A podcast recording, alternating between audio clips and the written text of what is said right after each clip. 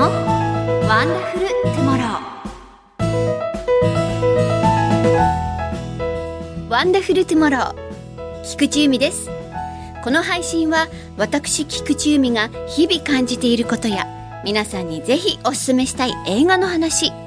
さらに愛してやまない犬と猫など動物に関する話題そして私が普段から活動していることなどなど気ままに楽しくお送りするプログラムです。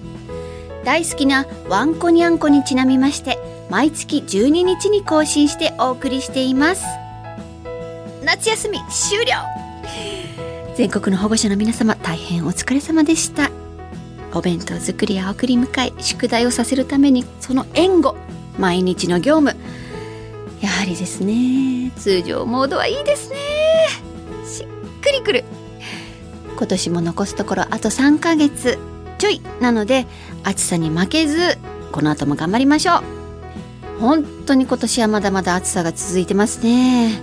先月気象庁が発表した9月から11月の3ヶ月予報でも今年は秋も高温傾向。厳しい残暑が11月まで続くとのこと。9月も10月も熱中症にご注意をとのことでした。人も動物も大変です。後ほどアニマルトゥモローでも少し触れますが今月20日から26日は動物愛護週間です。今年は今まで以上に秋もワンコニャンコの熱中症に注意してあげましょう。ワンダフルトゥモロー今回もワンダフルな情報を分かりやすくお届けしたいと思います。菊池の声を聞いて素敵な明日をお過ごしください。最後までぜひお付き合いくださいね。菊池由美のワンダフルトゥモロー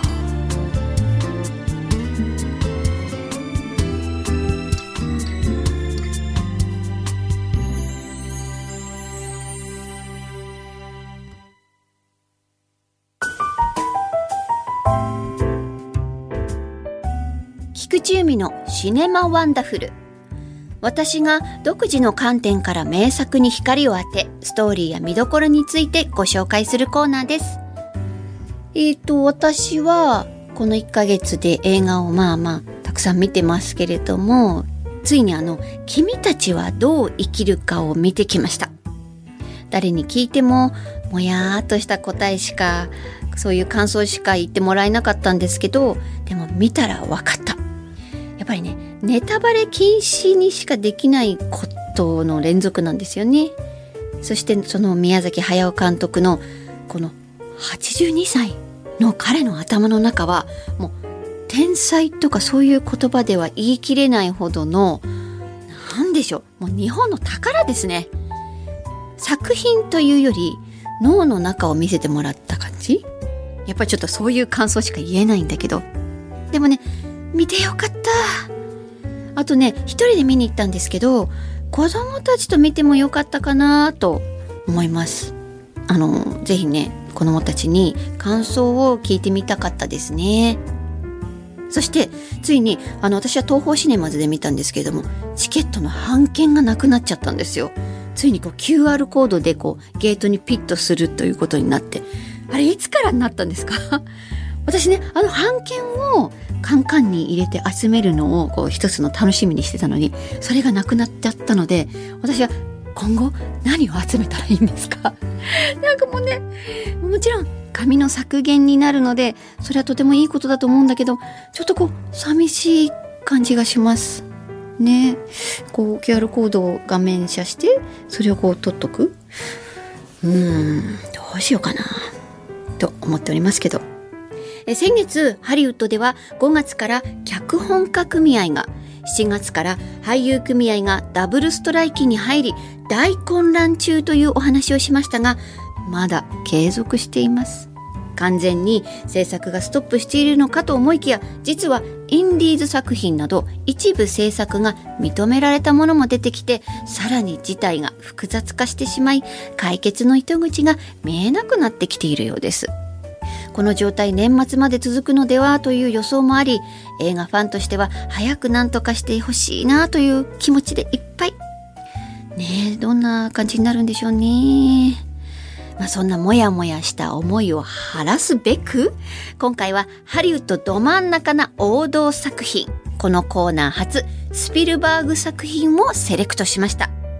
今日ご紹介する映画はこちら。レディープレイヤー1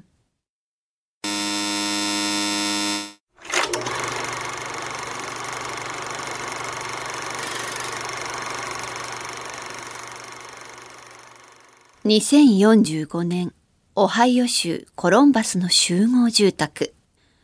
いくつも積み上げられたコンテナ住宅が街中所狭しと立ち並び、すさんだ雰囲気。そこで暮らしている主人公ウェイドは2027年生まれ。両親は早くに亡くなり、親戚のおばと暮らしている。コンテナ住宅から出て地上に向かって降りていくウェイド。コンテナ住宅で暮らす人々も皆、ゴーグルを装着し、体に装置をつけ、無我夢中で手や足を動かしている。地球上の人類の多くは、荒廃した現実から逃避し、オアシスと呼ばれる VR 世界に入り浸っている。オアシスの中では、なりたい自分になれ、したいことができる無敵のヒーローにも、愛らしいキャラクターにもなれる、何でも夢が叶う場所。人々はオアシスに生きる希望を抱き、人生すべてかけたり、すべて失ったりしている。オアシスは天才創設者ハリデーとその相棒モローが2025年に発表したゲーム。たちまち大人気となり世界最大の企業になった。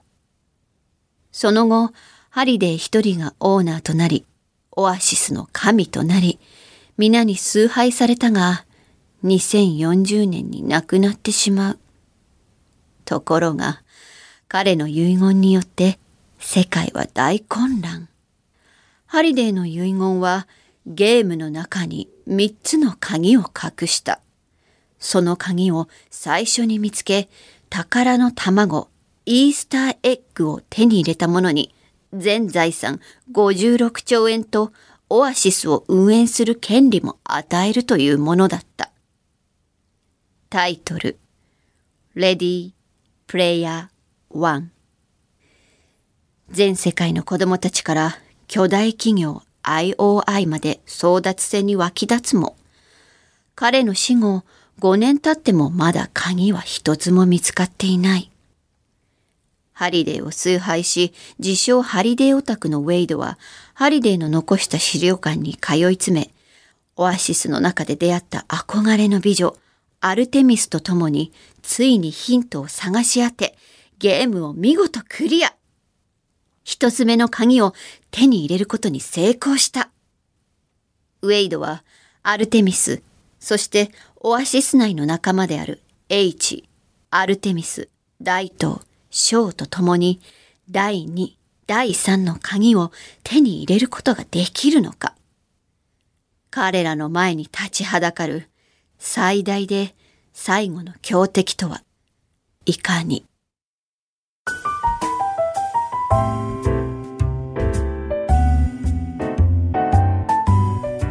は、私、菊池由美がおすすめするワンダフルポイント。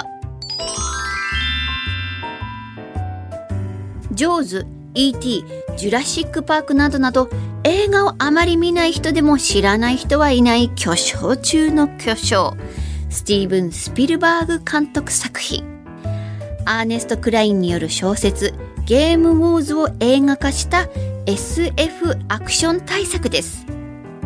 タイトルのレディープレイヤー1とはゲームなど 1P 準備は OK 的な意味ですね。スピルバーグがこよなく愛するポップカルチャーがふんだんに詰まっていて日本のキャラクターもたくさん登場します。スピルバーグさんこんな日本のキャラクターやアイテムまでご存知なの？ととても驚きますよ。4月からこのコーナーでは社会問題をテーマにした映画をご紹介してきましたが今回取り上げたかったのは格差が生んだ現実と虚構。貧富の差がさらに激化した近未来の社会を SF 映画として描いていてエンターテインメント性も高いこちらの映画をご紹介させていただきました。この映画が公開されたのは2018年ですが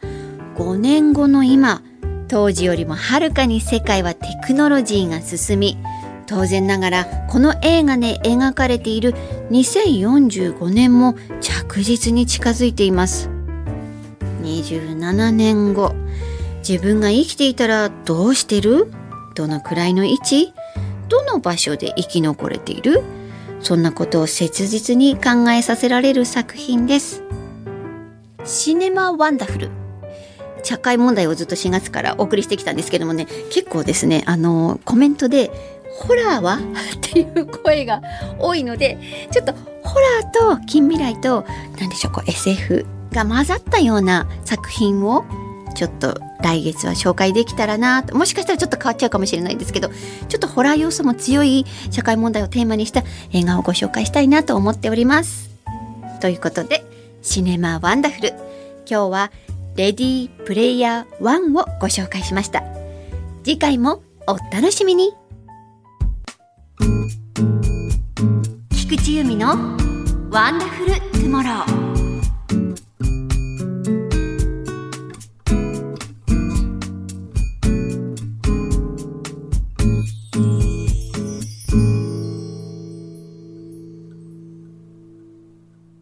アニマルトゥモロー。ここからは私が愛してやまない動物にまつわるトピックやエピソード、そしてお聞きいただいている皆さんに知ってほしい動物たちと共に生きていくことなどをお話ししてまいります。日本放送で平日月曜から木曜日に放送されているナイツ・ザ・ラジオショーの木曜日レギュラーとしてザ・動物ショーというコーナーを担当しています。こちらもどうぞお聞きください。さて、アニマルトゥモロー。前回までは保護猫についてのお話を4回にわたってたっぷりとお届けしてきましたので、今月は少し変わります。毎年9月20日から26日が動物愛護週間となっていることもあって、今の時期は動物に関するイベントが多い時。この番組を聞いている方ですと、譲渡会に行かれる方もいらっしゃると思いますので、今月は保護犬、保護猫の譲渡会について、初心者に疑似体験をしていただけるくらい、心得やマナー、注意してほしいことなどを詳しくお伝えしたいと思います。まずは情報収集。おすすめの情報の集め方は？と言いますと、まあ、いきなり譲渡会とググりますと、5000万件近くのサイトがヒットしてしまいます。まず初心者はどうしたらいいでしょうかね。私がよく聞くのは、ネットで公式サイトを見て SNS をチェックして、どれくらいのペースで更新しているかと、その行きたい譲渡会、愛護団体の譲渡会をくまなく調べてみてください。まずはね、これとターゲットを決めて、その愛護団体や譲渡会を決めたら、どれくらいの SNS の更新度があるか、コメントはどんなのが来てるか、誰をフォローしているか、この辺をくまなく探ります。そうすることによって団体の中身が見えてくるようになるんですね。で、この動物系を発信している有名人がフォローしているか、これも結構重要なポイントになるんですけども、もしかしたら裏で悪質なブリーダーや団体がつながっていないか、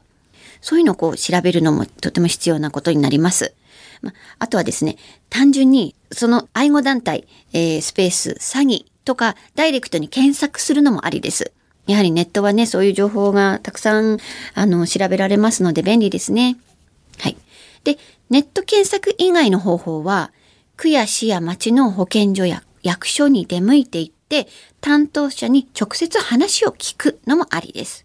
あとはですね、やっぱり、えー、役所にはチラシが置いてあったりするんですね。譲渡会ありますよとか、愛護団体のチラシが、犬猫いかがですか？保護してますよ。一度見に来てくださいとか、ボランティア募集してます。そういうチラシが置いてあるので、そういうのをゲットする。または動物病院や、そのカフェですね。近所のカフェにもやっぱりチラシが名刺が置いてあるので話を聞いてみたりとか評判を聞いてみたりするのがいいと思います。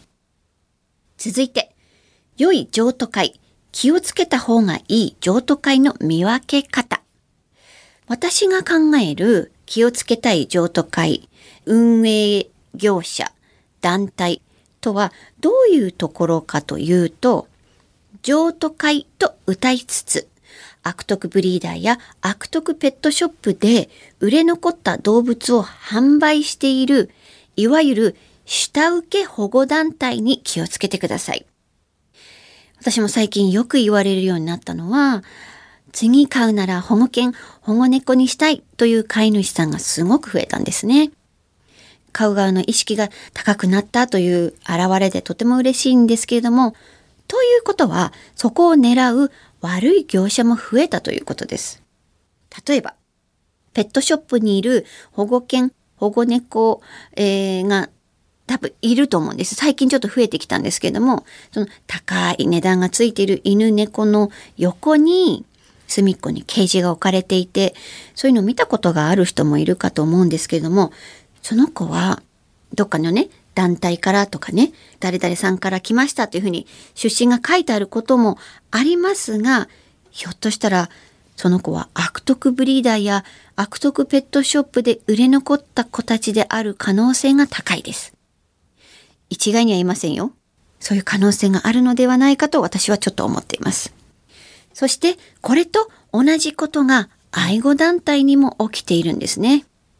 いくらかもらって、また支払ってペットショップや譲渡会に流れるということが起きています。保護犬、保護猫と歌って流れているんですね。元ペットショップや元ブリーダーの子が、そういう愛護団体に流れている。これが、まあ、下請け保護団体ということなんですけれども、一見その子を買う、引き取るのが、ああ、いいことしたと思われがちですが、実はペット業界からの資金などの援助で成り立っている団体かもしれない。こういう団体は、その繁殖業者に売れ残った子や、いわゆる繁殖から引退させた犬や猫を手に入れるために行っているかもしれないんですね。その下請け保護団体として手に入れているかもしれない。最近では団体間での業者の犬の取り合いっこが始まっているようで、本当に気をつけなきゃいけないなと思っております。あとね、ペットオークション会場に売れ残りを買い付けに来る団体もいるようです。なので、保護犬や保護猫を引き取って育てているつもりでも、実はそういう悪徳に手を貸してしまっているかもしれない。両親を逆手に取っているので本当に許し難い行為です。もともとはですよ。もともとは愛護団体は野良犬や捨てられた子が地方自治体に収容され、ここから引き出し新たな飼い主に譲渡するという仕組みの上に成り立っていた。のに、最近は業者から団体に流れてしまい、船体に収容される犬や猫、とっても減っているんです。実は、こういう現状があるかもしれませんね。これこそがペット業界の闇ですよね。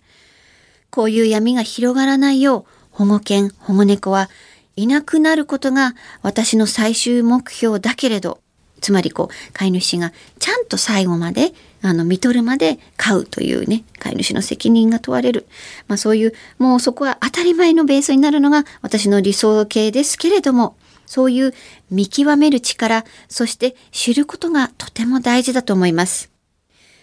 さて、気をつけた方がいい譲渡会とはいくつかの不審点が挙げられますよ。まず、トライアル期間がなく、その日に連れて帰れる。これは一日でも早く出して次を入れたいという思惑かもしれません。続いて、ペット保険に加入させられるとか、多額の寄付金を請求される。これはちょっと注意ですね。さらに、犬猫のご飯を定期購入させられる。ワンニャンの好みもわからず、これはちょっと大きな賭けとなりますね。私がよく聞くのは、飼い始めてからその定期ご飯を、最初のうちは良かったんだけど、そのうち食べてくれない。全く食べてくれなくなって、他の愛護団体とかそういう寄付できるところに大量に送る。ある団体の方がそのメーカーのご飯ばかり送られてくるとちょっと愚痴をこぼしてました。その他としては血統書の犬と猫しかいないとか不妊去勢手術がされていないとかそういうことがあります。こういう子はブリーダーやペットショップ、ペットオークションから保護犬、保護猫と偽って譲渡会に出されている可能性が高いです。また、高額なマイクロチップの装着代やワクチン代、その他実費と謳って請求されるケース。そして、譲渡できないと次の子を助けられないんです。お願いしますとか、高圧的な態度だったり、犬、猫に対して愛情を感じられない人。例えばですよ、猫のこう首根っこをこうムンズと掴んで、後ろの方ですね。もうムンズと掴んで、それで足で支えたりしていない、こう、ホラーみたいな、そういう状態の人がいるとか、なんでしょう。あとはね、嫌がる子を無理やり引っ張っている。犬がものすごく怯えている。吠えている。猫だと震えたりとか、猫パンチ、シャー、カッカッと言っていたりとか、そういう子ばっかりの譲渡会は気をつけた方がいいです。まだまだその子たちは、譲渡会デビューをさせるのに早すぎる子たちなんですね。だから、あの、もう少し訓練期間を置いてから譲渡に出すのが、まあ、一般的なんですけども、それをしないでもどんどん回転を良くしようとしている譲渡会はちょっと危険です。えー、それか、その愛護団体が日常的に犬や猫に虐待をしている可能性が高いです。やっぱりね、ホームページとかではね、すごくいい風に書かれているんですよ。で、蓋を開けてみると、ねえ、なんか事件ありましたよね。信じてたのにっていう愛護団体が結構割と最近は告発されて、その中身が明るみに出て実はものすごく虐待していたとか、棒で叩いていたとか、やっぱりね、ワンコニャンコのね、姿を見るのが一番わかりやすいんです。完全に怯えてますからね、震えていたり、こう、目を合わせようとしない。やっぱり目が合うというのが結構重要なので、その辺を、えー、本当に気をつけなければいけないですね。では、いざ譲渡会へ。数々の下調べを経て、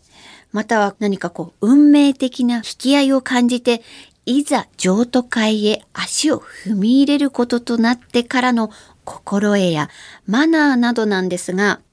ほとんどの譲渡会は出入り自由なので、まずは気軽に足を運んでみてほしいです。その日決めなければ住所や名前を聞かれることもないので、まずは体感していただきたいです。譲渡会は癒しのマイナスイオンが溢れているので、まあ私にとっては、その場にいるだけで若返るし元気になれるんですね。まずは軽くどんな経緯で保護されたか、およその年齢、病歴、性格、自分のライフスタイルに合うかどうかを考えながら一匹一匹見ていきます。うかつに抱っこしちゃうと情が移ってこの子でいいですみたいになっちゃうので、あの、ちょっとまだ抑えてください。あとは SNS 等で人気の子はやっぱり列ができちゃうので、その予約で列ができちゃうので、それよりも実はその子に隠れてとんでもない原石がいますので、そういう原石ばっかりですので、焦らずじっくり落ち着いて見て回ることが大切です。いざ、その子に絞って担当されているボランティアの方にいよいよ声をかけてみてください。よほど大きな愛護団体でない限り、ほとんどのボランティアさんがお家で里親としてお世話をしていてくれているので、その子の性格などを熟知しているはずですので、しっかり聞きたいことを聞いて、押さえたいポイントは、その子のお家での様子、ご飯の様子、お散歩の様子、他の犬や猫に対して友好的か、一匹飼いがいいか、いたずら好きなのか、吠えるのか泣くのか、この際とことん聞いて疑問を解消してほしいです。その方はきっと何匹も担当していると思うので、次の人のことも考え、あまり長引かないようにするのがマナーとも言えます。抱っこさせてもらえそうならしてみて、肌にしっくりくるとか、目が合うとか、少し話しかけたらどんな反応をするかっていうのも決め手になると思います。そしていよいよ、一匹、またはその兄弟に決めたら、次はトライアル期間の申し込み、住所、氏名、等々書類関係の記入となります。もちろん、嘘偽りなく申告してくださいね。それまでに用意しておくべきことを教えてもらい、ケージとか、えー、お散歩グッズとか、ベッドとか、ご飯とか、トイレとか、いろいろ全部教えてくれますので、それを揃えます。そして、えー今回この譲渡をさせてもらうときに、費用はいくらかかるのか、この時にしっかり聞いてください。保護犬、保護猫だからといって、ただではありません。手術費用、えーワクチン代、そしてその他お気持ちだけでもいいので何かに使ってくださいとこう少し寄付金を差し上げていただけたら大変助かります。ボランティアさんは貯金を切り崩して自分のお給料をすべて保護活動に注いでいるのでそれだけでもね本当に助かるんです。その気持ちが嬉しいです。では、いざトライアルの日程が決まったら、その担当の方がワンニャンをお届けしてくれます。自分でお迎えには行けません。必ず環境チェックというものがあります。譲渡をする側が一番悲しくてやるせない気持ちになるのが、住所が嘘だったり、ペット不可物件に住んでいたり、ペットを迎える準備がされていなかったり、譲渡会に来てくれた人と違う人がお家にいたり、お留守だったり、こういうことはとっても気がめいります。まず一番は、ワンニャンは一度捨てられたり見放されたりしているので、もう二度と同じ目に合わせたくないと、幸せになってほしいと思っているんです。ですので、トライアルと環境チェックは必ずします。でもね、私もそうだったけど、自分が信用されていないのかなとか、嘘で偽りなく、ね、迎える準備、その子を迎える準備、家族にする準備ができてるし、大切に育ててるつもりなのに、見ず知らずの人のね、家の中に入れるには抵抗があります。あると思いますけれども、やっぱりね、もう二度と悲しい目に合わせたくないので、どうかその方を招き入れていただきたいです。もしかしたらいろいろとズケズケと聞かれるかもしれない。だけど、それはその人の強い意志の表れだと思って受け入れてほしいんです。そうすれば、いつか迎え入れたワンニャンと必ずいい関係が生まれ、絆ができ、何よりも自分がその子によって救われていると気がつく日が必ず来ます。譲渡会は保護された犬や猫を救うのではなく、自分が救われるために迎え入れるくらいのつもりで行くのがちょうどいいです。実際保護犬保護猫の家族になった人たちに尋ねると、皆さん100%そうおっしゃいます。ですので、救われに、ぜひ譲渡会に足を運んでみてください。というわけで、アニマルトゥモロー、今月は保護犬保護猫の譲渡会についてお話ししました。